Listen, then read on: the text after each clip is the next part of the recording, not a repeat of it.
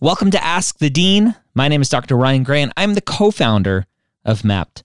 I'm joined every week by Rachel Grubbs, the other co founder of Mappd, who has 20 years' experience in the pre med and test prep world, and by Dr. Scott Wright, former executive director of TMDSAS and former director of admissions at UT Southwestern Medical School.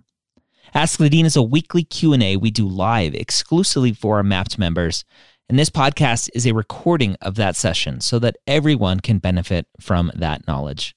Let the knowledge flow. Ask the Dean episode 99 with my Mappd team. You see in the corner there on the side. This side? No, that side. that side. uh, Verinia Granum. How are you doing, my friend? Hello, I'm doing wonderful, sir. How are you?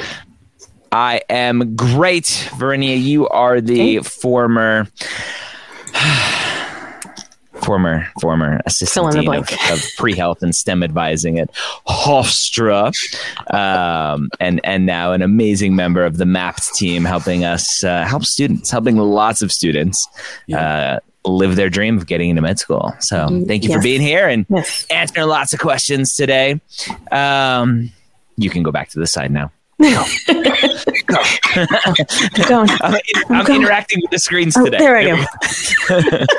Dr. Scott Wright, uh, former ex- former uh, ah, director of admissions at UT Southwestern. I'm having too much fun today. Oh my god. Retired retired executive director at TMDSAS. Wait, I keep getting come over here. Come over. There we yeah, go. We're having Oops. fun today. We're having a Scott's face. Uh, we, we, we removed. Oh, oh, oh, no, stop. One person control. There we go. One okay, person. I'm not touching. Veronica, it's all you. Add him back to the stream. there we go.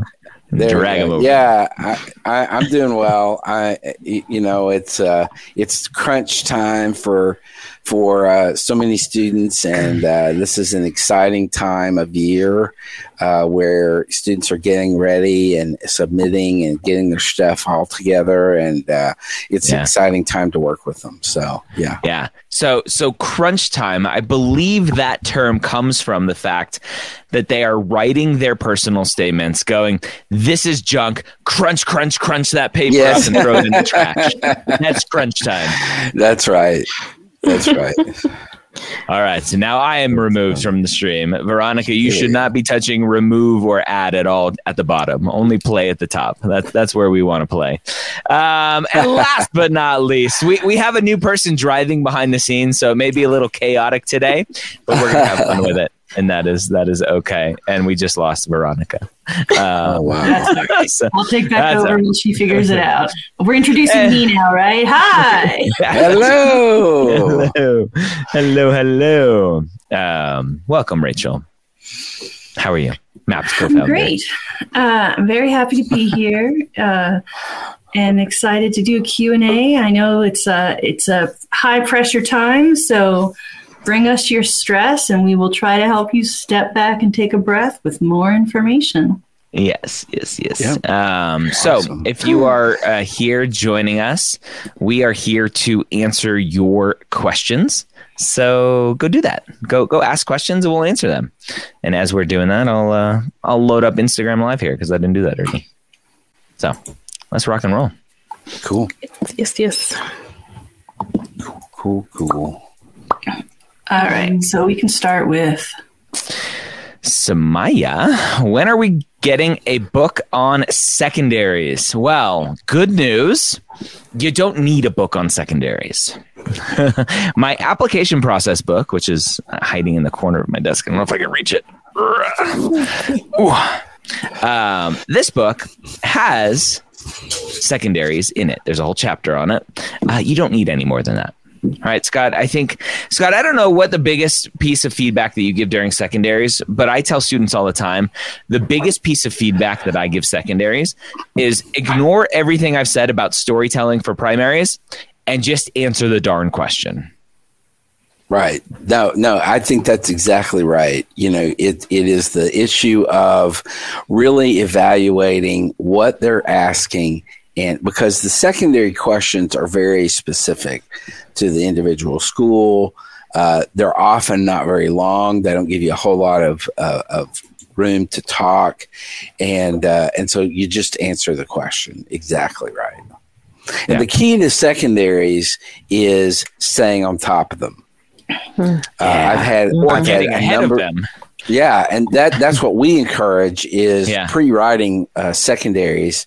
But you know, I, I've talked to so many students recently who applied the last year. They got the primary in, and then the secondaries they got overwhelmed, and they it took them a month or more to get them in, and that's just not good. And, uh, and so you know, it's really staying on top of those and really evaluating what are they asking and getting it done. I, we we suggest a two week turnaround time if at all possible. Yeah. Pre-write, pre-write, pre-write. Yep. Pre-write. But Verinia, you say that. How am I supposed to know what the schools are going to ask? They haven't sent out the essays yet. Well, lucky for all of you watching and listening right now, we have a database, data bank of the secondaries uh, at secondaryapps.com. They don't change very much. Um, you can look them up by school and start working on um, working on those. Um, you can once you do receive them, you can tweak them if you need to. Um, but everything on secondaryapps.com is is is probably all you need to know to work on Yeah. them. There you go. Yep. Yes. Yep. Yep. That's what you need. All right. Let's keep a rocking and a rolling. Rocking and a rolling. I don't know the rest of the song. Neither do I. that, that, that's a song. I don't. I don't know. Yeah. All right, Veronica, you got a comment you want to throw up for us? No questions? The hop. At the hop, hop, hop, hop, hop, hop, hop. Here, I one. Aviana asks Do med schools take into consideration the rigor of certain universities' classes and how it can be challenging to get an A at that specific university? I love this question because uh, as we are interacting more with parents uh, of high school students, this comes up all the time. Should I send my student to this prestigious university? Should I send them to this other one? Scott, Dr. Wright, when you were the director of admissions at UT Southwestern, the Harvard of Texas, uh, did, did your admissions committee build into their rubric or whatever you're using go, okay, they went to Harvard, let's bump up their GPA a little bit. Ooh, they went to Yale, Columbia, Stanford. Let's bump up their GPA a little bit. Ooh, they majored in engineering. Let's bump up their GPA a little bit. Nope. No, it's and this is what I would say, Aviana, is that it is it is in general when you get to the level of the in my experience when you get to the level of the admissions committee so you've you you've had a pre-screening you've gotten invited for an interview you've interviewed and now you're in you're in the the, the the final stage. You're in the admissions committee meeting where they're making decisions. And and, and in general i think they they often will talk about well this student is coming from x university or they had such and such major or whatever. And so you know the fact that their gpa is a 3.4 instead of a 3.6 or 7 you know uh, so they're going to talk about those things, but there's not there's not going to be any kind of overall uh, adjustment to your GPA based on where you went to school or what you were majoring in. They may discuss it; it may be part of their decision making process, but it's not going to be any systematic effort. So, no. The, the answer to your question is really the short of it is no. Sort of it. They're, they're not going to really um, d- do anything other than you know talk about it and, and have that as a part of the process. Yeah. All There you go. Uh, Veronica, do you find a question you want to throw up? I can keep helping. We can teamwork this. I found one I liked. All right. Um, Diva asks, how are disadvantaged students viewed? So, disadvantaged students. So, so let's clarify what this means. Uh, on AMCAS, specifically on the AMCAS application, maybe a little bit on the TMDSAS application mm-hmm. with the optional essay. Mm-hmm. Mm-hmm. AMCAS specifically, you can mark yourself if you want to be considered a disadvantaged student. Now, the, the AAMC has some loose, vague guidelines around, well, what is uh, considered disadvantaged. And it says students may want to consider things like growing up in a, a medically underserved area, needing some sort of uh, financial government financial assistant like Medicare, Medicaid, or not Medicare, Medicaid, um, SNAP, WIC, those kinds of things. Mm-hmm. Um, but that that's one aspect of it. And actually, this is a very interesting question because just recently I was uh, on Reddit engaged in a conversation where a student was talking about they come from a very religious kind of culturally um, uh, strong uh, environment where the woman education is not like supposed to be the the woman's focus. The the women in their culture, uh, in that religion, whatever it is, uh, are there to get married off, to have kids, and that was the household that she grew up in, and and her parents kicked her out of the house at one point in her high school career because she wanted to go to college. She wants to become a physician, and she's like, is that a disadvantage? Should I mark myself as disadvantaged? And lots of people are like, no, that's not disadvantage. Um, it's not a financial disadvantage uh, because your parents aren't poor. Um, and I vehemently disagreed with that. I'm like, if you're raised in a household where you're told over and over and over again that your education, your future is not important, mm-hmm. like that's a disadvantage. That gives context to, yeah. to who you are. And so uh, I actually sent an email to to a, a, contact that I have at the AAMC, and I was like, I would love for you guys to give more context around disadvantage, and maybe do some case studies of like, what about this, and what about this, and what mm-hmm. about this. Um, so we'll we'll see what comes of that, but. Mm-hmm. Um, Scott, again, I, will lean on you from a, a, former director of admissions role and, and your role as as the kind of executive director at TMDSAS uh, again, from a TMDSAS aspect, there is no strict do I consider myself disadvantaged? But that optional essay on TMDSAS, I'm sure a lot of students use that as a disadvantaged essay. Yeah, they do. Uh, they'll talk about, you know, because the the essence of the essay, there there are two optional quote, quote extra essays for TMDSAS, and uh, and and yeah, I, I think a lot of times students will will talk about the context of their life. And uh, and I agree with you completely, Ryan, that the um, you know disadvantage is a big big box, and a lot can fit in that big box. And so what I what I think that you know, as with AMCAS, same thing with TMDSAS. If you consider yourself to be at disadvantage for whatever reason, then you know you you can talk about that. And if the admissions committee mem- member or the admissions committee in, in, at, at large doesn't agree with you then they'll just discount that and and they won't you know have that as a part of consideration. It's not going to be oh a big red flag you know this this person is trying to be you know something that you know, they're not or, or they're trying to wiggle their way. You know, I, I just think that, you know, you have to make that decision as an applicant and then you push forward with it and, and, uh, and don't worry about kind of, you know, if, if the admissions committee is going to discount that, then, then let them do that. But I, I don't, I, I don't think that should stop you, uh, talking about it. Mm-hmm. Yeah. Yeah. Um, I wanted to add this to the stream. Stream. It's not super blown up, so it might not be easy to read. But if you look at AACOMAS, there's a section that has background information, and this is essentially their disadvantaged area. Maybe if I do that and be a little bigger. Um, so you can see it's just a check marks, right? And it's things like I graduated from a high school with a low percentage of seniors who receive a high school diploma.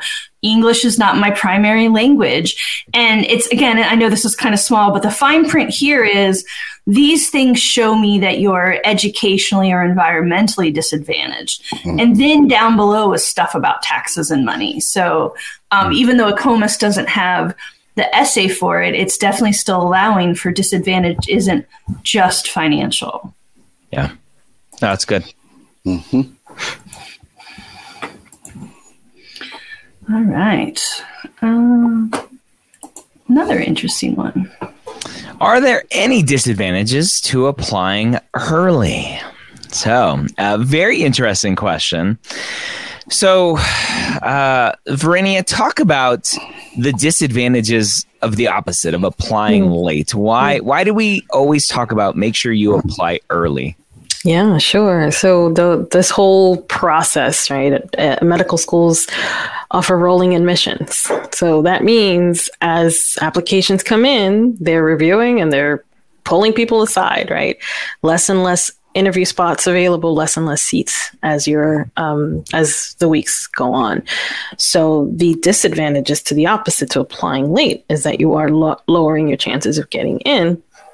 So I don't see any disadvantages to applying early in Yeah. this process. The early bird gets the worm. Early bird gets the worm. So, Dr. Wright, I've I've had a conversation uh, with I, I- won't I won't name names, but a, a very prestigious director of admissions at a prestigious university, um, medical school, and I've also heard from a, a student just recently who said the same thing. She was she was told the same thing that applying early can sometimes right that day one day two can sometimes be a bad thing if your stats aren't amazing because it's assumed that everyone rushing to get their application in are going to be the super go-getters 4.0s like really strong applicants and you may get lost in the the weeds there what are your thoughts So let me just say this in uh, a way that I'm trying to think of the right word to use in response to that.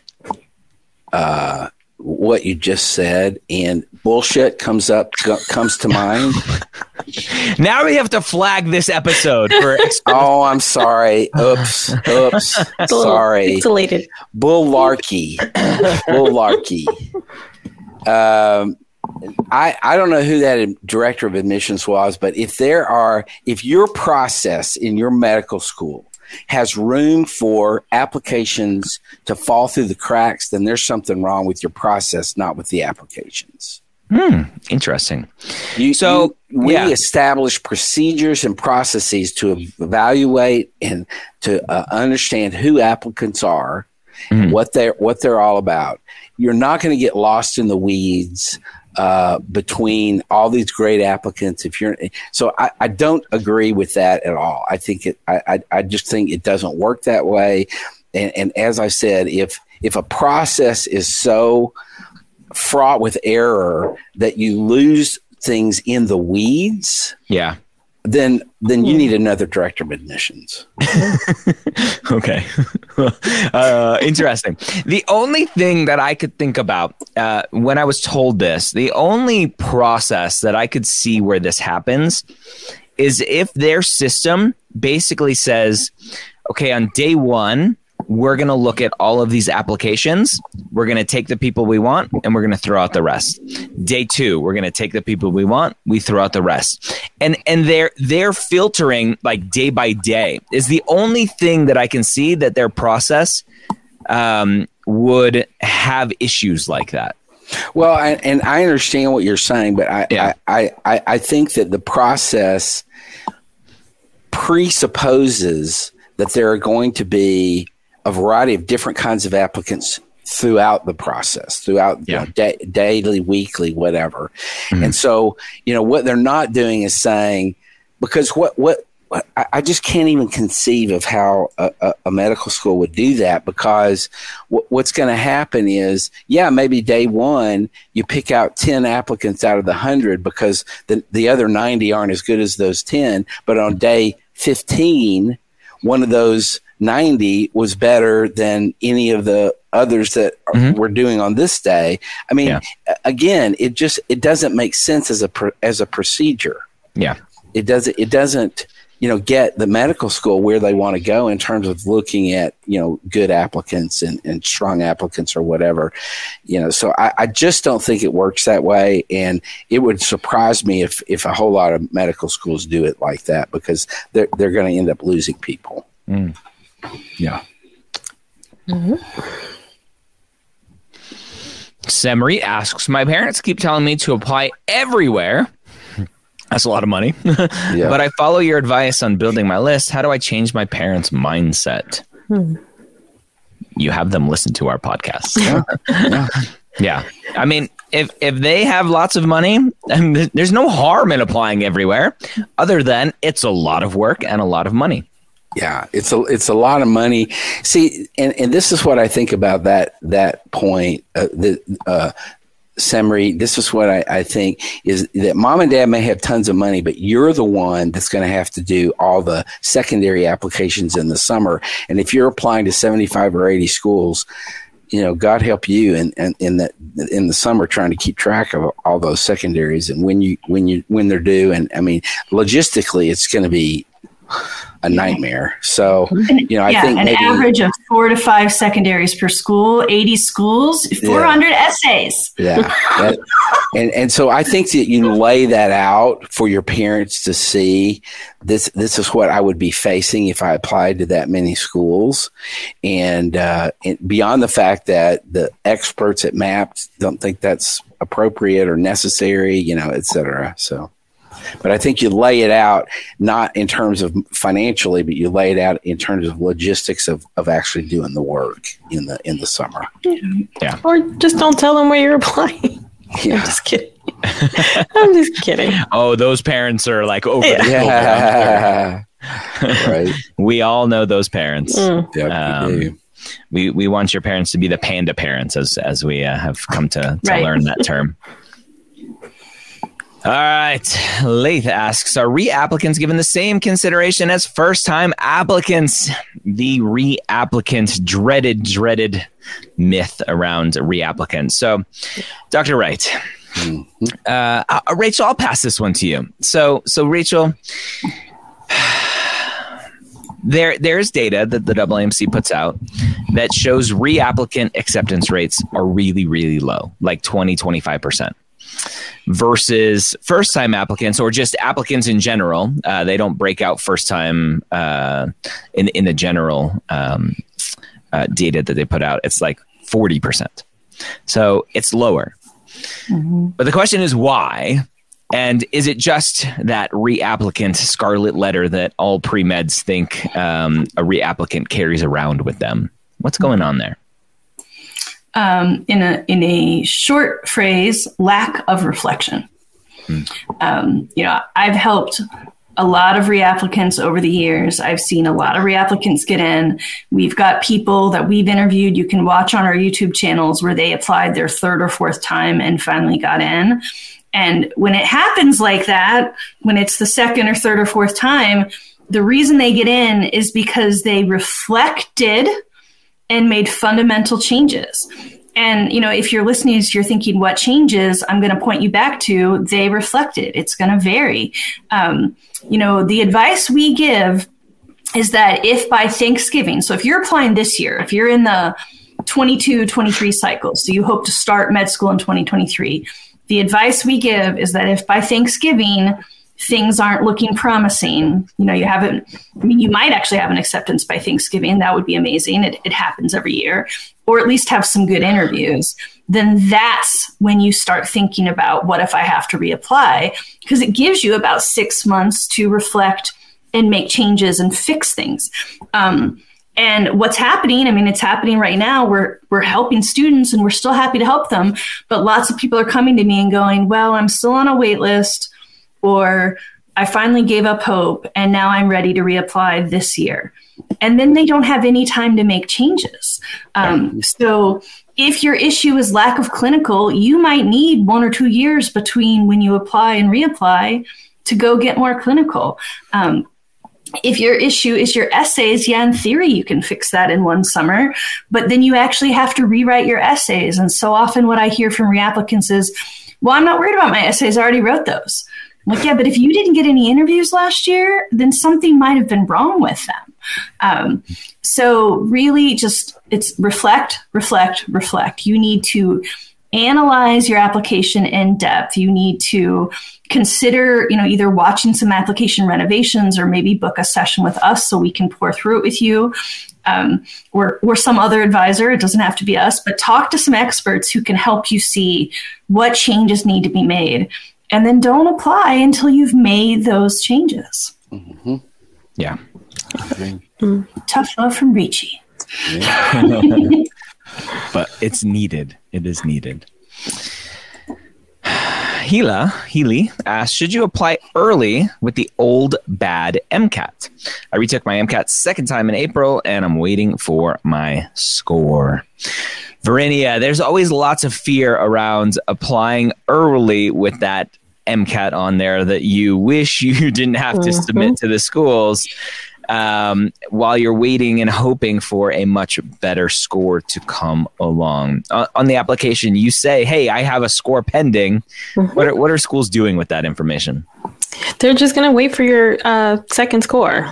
Um, the benefit of applying early, even if it is with a bad score, outweighs waiting for the score, depending on when you're going to get your score, right? Yeah. Um, so go ahead and apply. You're going to indicate that you have a pending score. They're not going to look at your application until that score comes out, so you don't have to worry too much about your old score. Yep. Um, just get yourself in in the queue to get verified. Yep, that's yeah. the priority. And and the, the key thing here is she retook her test in April, meaning her score is going to be back by yep. the time med schools even look at her application. Yep, yep that is true. So, yeah. All right. Well, I have a comment I want to pick if that's okay because it's so happy. Yeah. Yay, Dan. Yay. Woohoo. Um, so Dan says, I'm here to say thank you and goodbye. Uh, thank you for all the advice and encouraging words, Dr. Gray and Dr. Wright and Veronica and Rachel, uh, Verinia and Rachel. Um, uh, uh, Dr. Wright gave me during my interview prep. My cycle has finally come to an end. This fall, I'll be attending UCLA David Geffen School of Medicine. Never in my wildest dreams would I think this would happen. Wishing the MAPS team all the best. So that's awesome. Awesome. awesome. Yeah. Cool for you. I'm Congrats. so excited for you. These are yeah. the good goodbyes. yeah. Yep. Yes. I love it. I love it. Yes. And, and hopefully, Dan, uh, Mappd will kind of grow with you. So we have yeah. plans for Mappd to grow with you as a medical student as well. So maybe not a goodbye forever. See you later. a goodbye for now. Yeah. Yeah. it's time to plan for residencies. That's right. That's right. That's awesome. So exciting. That is awesome. Oops, where'd it go? Whoa. Comment was just a quick flash. Can we have it back? Yeah. Veronica has a, uh, a, a, a, very happy trigger mouse finger. Uh, what is Sean asks? What is the role of rec letters in the grand scheme of things? Should I be worried if they are not stellar? So, letters of recommendations. Uh, Dr. Wright, I'll, I'll, hand this one off to you. Um, can a letter of recommendation make or break an application? Uh, I would say that a letter of recommendation could break an application. It probably won't make an application. Okay. Uh, I would say that letters are traditionally strong. Mm-hmm. Um, you know, some letters come in and they're not you know that they, they, don't it's clear that they don't really know the student that well and they're just kind of basing it on what their experience with them was. Uh, but most i would say most letters are, are, are good to great um, it's very rare to get a bad letter. Um, i mean super rare to get a, a bad letter. Uh, but if a bad letter did come in that could cause some real problems. Yeah so I, I would say, to, Ishan, to your question, the role of the letters is variable. Um, and uh, should you be worried? No, I don't. I don't know how you would even know if the letter was stellar or not because you you know m- the vast majority of students waive their right to even see the letters and so um, so but I, I you know I, honestly if you know the recommenders you've asked professors that you know or supervisors or doctors or whatever, then I, I, would say that the chances are pretty good that they're going to be a good letter and it's going to it's going to uh, just uh, fall in line with every with other things in the application where the admissions committee is looking at it and saying, okay, these are good letters, or you know, often what I would, in my experience, what would happen is that an, an admissions committee member would say, "Oh, this is this letter is um, uh, unusually strong." Uh, hmm. It's clear that they really know the student well, and they really talk about them in in very effusive terms, and you know, et cetera. And so, is that going to make that application? No, it's going to fall in line with every, everything else that we know about the applicant. Uh, so you know, so I, I, would say the role can the role of letters is is, is variable depending on the letter, but um, yeah. I, most of them are, are, are good good letters. Yeah, Scott. Let me let me ask you this question. Um, in application academy yesterday i had a question a student was was given a letter uh, by the doctor um, that was writing it and, and, sometimes that happens right mm-hmm. the doctor's like okay here's here's the letter that i'm going to yeah. submit what do you think yeah. Uh, and you, you, can't control that right. um, but the student is a little bit concerned because english is not this physician's first language and the grammar in the letter is not the best. And the student's really concerned should I go to the doctor and say, hey, can you fix this? Should I not? Um, and, and my basic advice to her was like, look, this doctor is not the first doctor in the world that English is a second language. Um, as long as the it, the message comes across about your traits, your qualities that they're trying to get across, the reader is going to understand and go, oh, yeah. English is obviously not this person's first language. That's fine. Right. No, I agree yeah. with that completely. I don't. I don't think that the that the medical schools are going to hold the applicant responsible for bad grammar in a in a letter. Uh, I've seen letters. I, I have seen letters that come from a different country mm. and are written in some other language and then translated uh, into English by wow. a friend or whatever to to show you know because maybe the student is from a different country or maybe mm-hmm. they did a study abroad and you know there's a lot of different reasons so I, you know to to your point no i don't i don't think that the uh, medical schools are going to hold responsible and and i would i would say just uh, not even worry about it mm-hmm. yeah Chrissy asks, I'm a very non traditional applicant. I got my associates in radio, uh, radiography and took boards for x ray, mammography, DEXA and CT, and a BSRS. Uh, what challenges will I face along the process? So, I want to first ask Chrissy, why do you assume there are going to be challenges? Right. That's a very interesting way to ask this question. Mm-hmm. Uh, Verinia, non traditional applicants. Mm-hmm. Challenges? No different than any other pre med. Yes, potentially if you have family responsibilities or, you know, things that take up your time and so it takes away time from other things balancing that um, it, potentially but but just looking at this information we can't really say that you're going to have challenges. I don't know if you have the prereqs, if you, you know, how are your grades, all that. Um, but no, no, no different than a quote unquote traditional applicant. Yeah. Um, ageism, right, uh, is a thing it's illegal.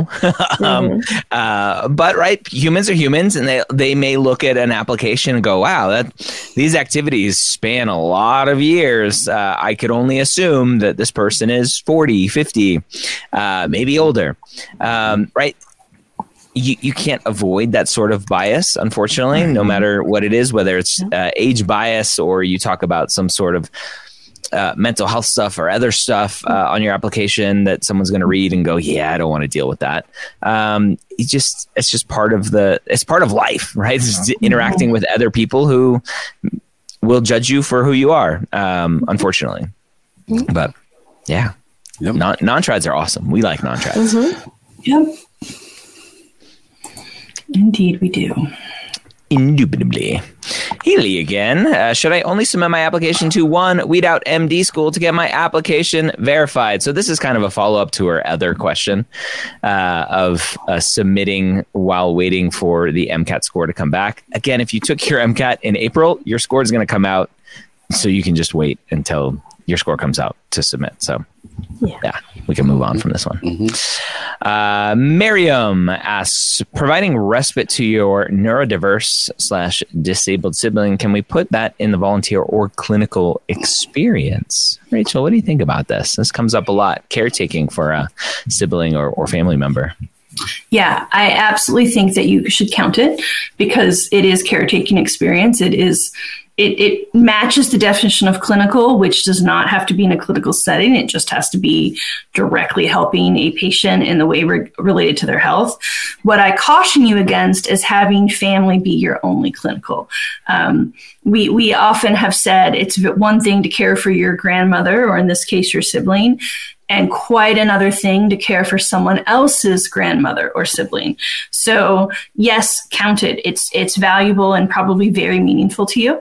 And also go get some clinical where you're working with strangers. Yeah, the AAMC themselves. If you Google like uh, clinical experiences for med school, the AAMC has a blog post about uh, clinical experiences, and caretaking is one of them. Absolutely. Mahogany, what a great name. Oh, Uh, love would, would getting a letter of recommendation from a nurse be a good idea? I work closely with nurses as a PCA, and I feel like the charge nurse I work with could positively attest to my patient care slash clinical experience. Dr. Wright, uh, former director of admissions at UT Southwestern. Did I mention the Harvard of Texas? um, a letter of recommendation. A student's applying to medical school, and the nurse writes a letter that says, Hey, Mahogany's a great student, very compassionate, very caring, will make a great doctor. Versus a doctor saying, Hey, this person will make a great doctor. Do you see any issues with that? No, um, I, I think that uh, you know. Uh, I think that to have from the charge nurse uh, that this is a, a great uh, applicant, that they really work well with patients and you know et cetera. I think that's a great letter to have. I wouldn't worry about it that it's not from a doctor. Um, I've seen a lot of uh, of nurses. I've seen a lot of PAs. Uh, you know, other healthcare professionals write letters. Now, the other option is um, if there's a doctor that you work closely with, or that that nurse works closely with, and everything, you could you could ask the nurse if she would be he or she would be willing to. Um, write a letter co co-write a letter with with a, a doctor Yep. um, now if that's not possible then i wouldn't i wouldn't worry about it the fact that it's coming from a nurse that it's going to be disregarded or something like that Yeah.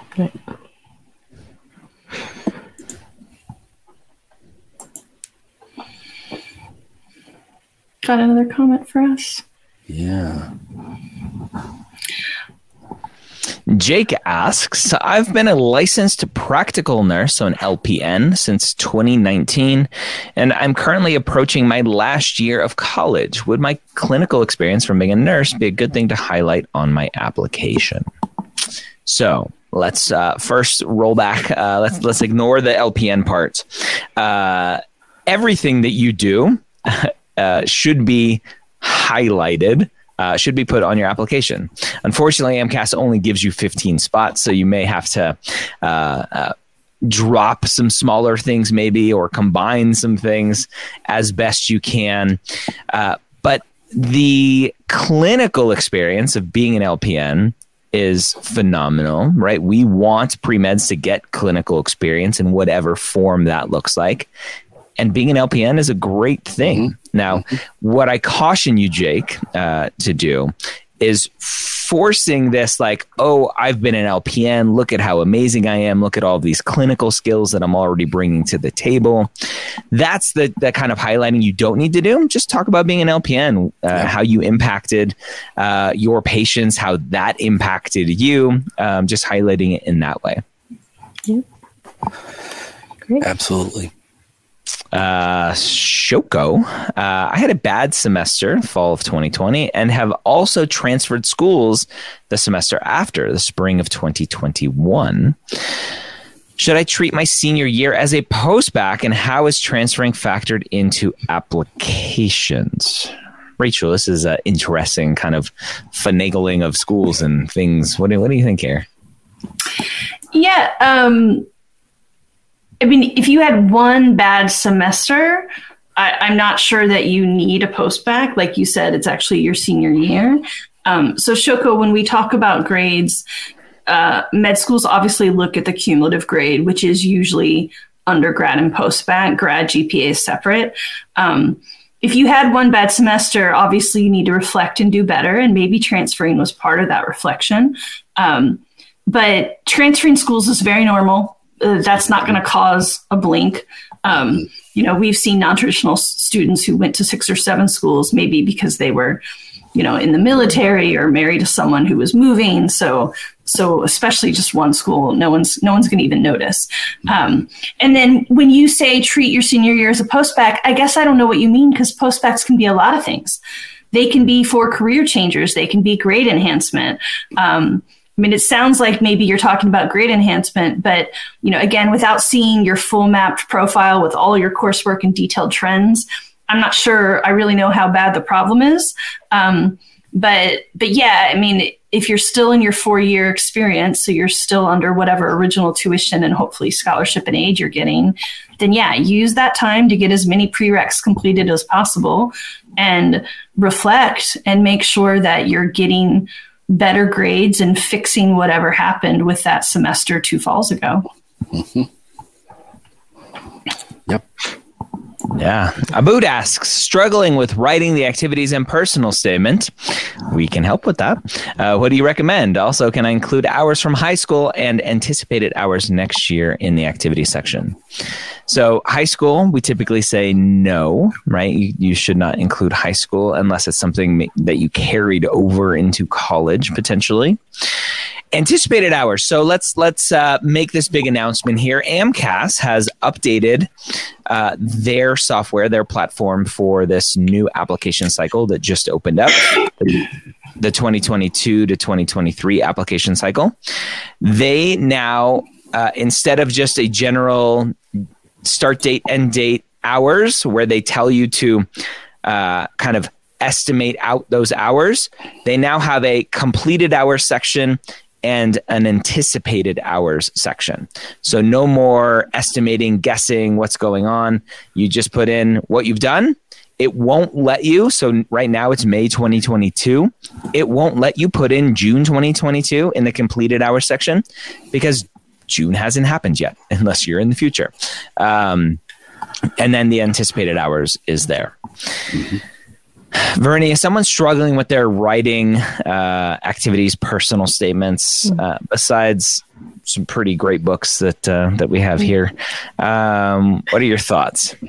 Yeah, no, that that would have been my first suggestion. Pick up a copy of the personal statement book. Um, we have tons of resources also on YouTube videos about uh, that you've uh, released about that too. But um, think about the whole goal of the personal statement is just to answer why you want to be a doctor. It's not a list of what you've done. It's not a list of your skills. Um, so just tell that story. What got you mm-hmm. interested in medicine? What what activities have you done? Maybe one or two that kind of reinforced um, why you're doing this for you, uh, for yourself. Um, and that's it. Address that in your personal statement. Um, but definitely pick up or look into getting a copy of the personal statement book. Uh, we do offer essay review as well, essay feedback. Uh, you're welcome to look into that if that would help as well. Yeah. That's or even a one time call. Like if you're really yeah. struggling, like I don't even know where to start. Where to start. Jump Absolutely. In. Yep. Bueno, bueno. Genesee asks, how does it look if multiple activities all start around the same time? I don't want to have it seem like checking off boxes when changing to working nights opened up my days for other opportunities. Dr. Wright, what do you think? How does it look if multiple activities all start around the same time? I don't want to have. Hmm. Well, uh, you know, I, I mean, if you started the activities around the same time, then that's what you say. Uh, you know, I I don't know what the option is. If that if that's the reality of what you did, then what's the option? I, I don't understand what mm-hmm. what you would do otherwise. So it is what it is. You know, and if it looks like checking off boxes, I you know just just because it looks that way doesn't mean that's, that you're going to be disadvantaged necessarily in the process. Uh, mm-hmm. I mean, they're going to look deeper and see you know other things, and they're they're looking you know holistically at the entire application and, and stuff like that. So, but but I would say don't you know don't really worry about it. Yeah. Fia asks, I am reapplying. How different does my personal statement need to be from last year since my seeds didn't change? Also, does it look bad if I'm getting different letters of rec from last cycle? The dreaded how much does my personal statement have to change question. Rachel, we get this question a lot. Right. A lot. What are your thoughts? Yeah, well, I touched on it a little bit before. So I had said one of the issues that sometimes happens with um, with reapplicants is that they don't rewrite essays. Mm-hmm. Now that doesn't mean that you always have to every time. Um, so to your point, I mean, it sounds like you kind of follow Fia the way we write, right? We believe in storytelling. We like to talk about seed and watering events. Um, so to your, to your point, probably your stories are the same. What you may need to be doing is reflecting on how tightly and well constructed is that essay. Um, one kind of good rule of thumb is to read it out loud to yourself or to a friend. Um, if you if you stumble a lot while reading that, then um, Maybe it's too formal, maybe it's too long winded. See how it sounds. It should more or less read the way you talk. Um, we already plugged the fact that we have essay advising services, so we've mentioned that, but I know that that's not something that is affordable for everyone. Um, but it, it is good to get a second or third set of eyes. I don't think you need 10 people looking at it because then you're going to get 10 different points of view and you're going to write an essay by committee. Um, but when you're looking for people to help you pre write, one option is just fellow pre meds. Like in our um, Facebook group, the Pre Med Hangout, there are lots of people doing free swaps for essay review right now. Um, so, you know, peers just helping peers. Um, and and that's it's really a personal thing, right? You kind of have to decide um, how strong it is. Another thing is you didn't talk about how your reapplication went. If you got tons of interviews and then didn't get accepted, probably your essays are fine and it's an interview problem. If you didn't get any interviews, now that doesn't mean your essays were the problem, but it means you should at least consider if they need reworking. Uh, I hope that helps. Yeah. And yeah, right. We we talk about the personal statement being the story about why you want to be a doctor. That typically is not going to change from year to year, right? The seed, as right. we call it, uh, kind of what uh, exposed you to healthcare in some way, uh, mm-hmm. isn't going to change from when you were five years old or ten years old or whenever it was. So yeah, that part may be the same, but maybe you have an experience, a different experience that you've received over the last year. You were able to to uh, experience over the last year that that may you you may want to swap out for another experience. And we've grown as a person over the year. So our our mm-hmm. language may be a little bit different. How we speak may be a little bit different. So go back in and massage as much as possible. Um, maybe not copy paste exactly the same mm-hmm. exact essay, but massage. But the stories are mm-hmm. probably going to be very similar. Yep. Yep who's this McKenna person? I had a scribing experience that made a huge impact on me. I know we aren't supposed to put shadowing type experiences in the PS personal statement. How strong do you advise against it? I have a patient experience too. So, Dr. Wright, uh, it, this is one of my kind of Dr. Gray made up rules in the world of personal statement writing that shadowing experience, in my mind, typically don't do a great job of showing the reader the the student typically shadowing experiences are I saw Dr. Smith do this, I saw Dr. Smith do that, I saw Dr. Smith impact the patient. I want to be like Dr. Smith, therefore I want to be a doctor. And to me that's just not a very strong like sentiment of show me why you want to be a doctor. Show me your interaction with a patient. And I also call scribing basically shadowing on steroids. So that's where this question is coming from. What are what are your thoughts here? So I think it depends a little bit on the situation. Uh, and I'll give you an example. I, I had a, a student recently who, in their personal statement, was talking about a, um, a shadowing experience. And uh, it was shadowing at an ophthalmology clinic. And the particular patient was going to have to get this sounds awful to me uh, injections in their eyeballs. And yeah I, I can't even imagine. So but what happened was so what happened was the the student the, the, the patient looked and the student was shadowing this doctor the patient looked at the at the shadower at the student and said can i hold your hand Yeah.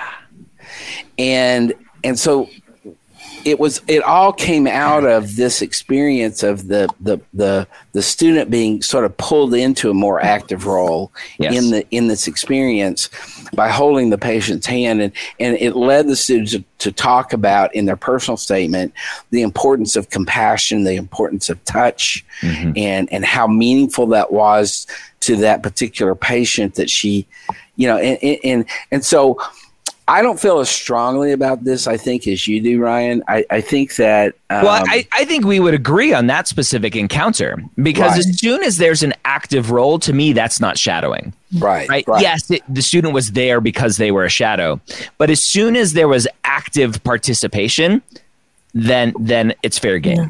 right but but i i think that there is a there is validity to a student talking about a shadowing experience where they were you know just really bowled over by what the interaction looked like between the doctor and the and the patient. And hmm. I, again i think it, it it goes back to reflection Yeah. why was this why was this interaction that i witnessed so impressive to me? Why did it mean so much to me? Why did it really solidify that this is the right path for me? You know maybe they're shadowing and and the student talks about how uh you know they they followed the doctor around for a couple of days for eight hours a day and they didn't realize all of the administrative stuff that doctors have to do. And and it really opened their eyes to you know that it's not just all about walking into the patient's room and dealing with the patient but there's this there's this whole set of other things that doctors are c- consistently doing whether it's battling with an insurance company on the phone or whether it's you know typing in stuff or whatever. Uh, so I, I, I think there is a validity to uh, to some experiences of shadowing. I don't. I, I do agree that I don't think that there is strong, typically as a clinical experience, where you are being more active and can talk about that. Yeah. Okay. And McKenna did chime in that hers also involves handholding, so it sounds like Oh, she yeah. she may have a good exception to the rule. Yep. And and when we say rule, right? Again, this is fake made up Dr. Gray rules that a lot of Right. people are, are talking about. Yeah. It's a philosophy. You can find other philosophies out there. All right. Well, it's one minute to the hour, so I think that wraps us up. Awesome. I was I was after you said it's a philosophy, I was gonna say it's a motto. What's a motto? Nothing. What's a motto with you? Gotta love some Lion King quotes in there. Having kids, right? Yeah. Right, Brittany, having Yep. kids. Hakuna Matata. Keeps Well, I'll me on chime my in to say uh, we had a ton of questions today. Didn't get to them all, of course. Hmm. Um, Friday, you can find Dr. Gray. Oh, actually, wait, maybe not this week. Yeah, probably not this week. Okay. Uh, next Wednesday, we'll be back. Um, next Friday will be Instagram live Q and A with Dr. Gray uh, at 11 a.m. on over there, and you can always sign up for a session of advising if you want 45 minutes to just pick our brain uh, ceaselessly for that period. So Yeah. uh, keep asking, we'll keep answering. Do we, do we want to tell people why I'm not going to be there Instagram live on Friday? Yeah, Because I'm going to be hanging out with you, Rachel, for the first time ever in person. Woohoo! Yeah. Um, so that'll be fun. I'll be hanging out in Columbus. I'm going to wear my Gator shirt around campus, and Oh uh, hopefully gosh. nobody. At at least it's not a Michigan shirt. Come on, yeah. that, that, Yeah, that- I wouldn't do that. All right, everyone. Thanks for hanging out. Have a wonderful day, and we'll see you soon. Bye bye. Take care. Bye. This is Dr. Gray again, closing out. I hope you learned something from our session today. If you haven't yet checked out Mappd, I invite you to try it for free for two weeks by going to mappd.com slash podcast. track and navigate your journey to medical school using the only tool like it for pre meds. We'll see you next week here on Ask the Dean.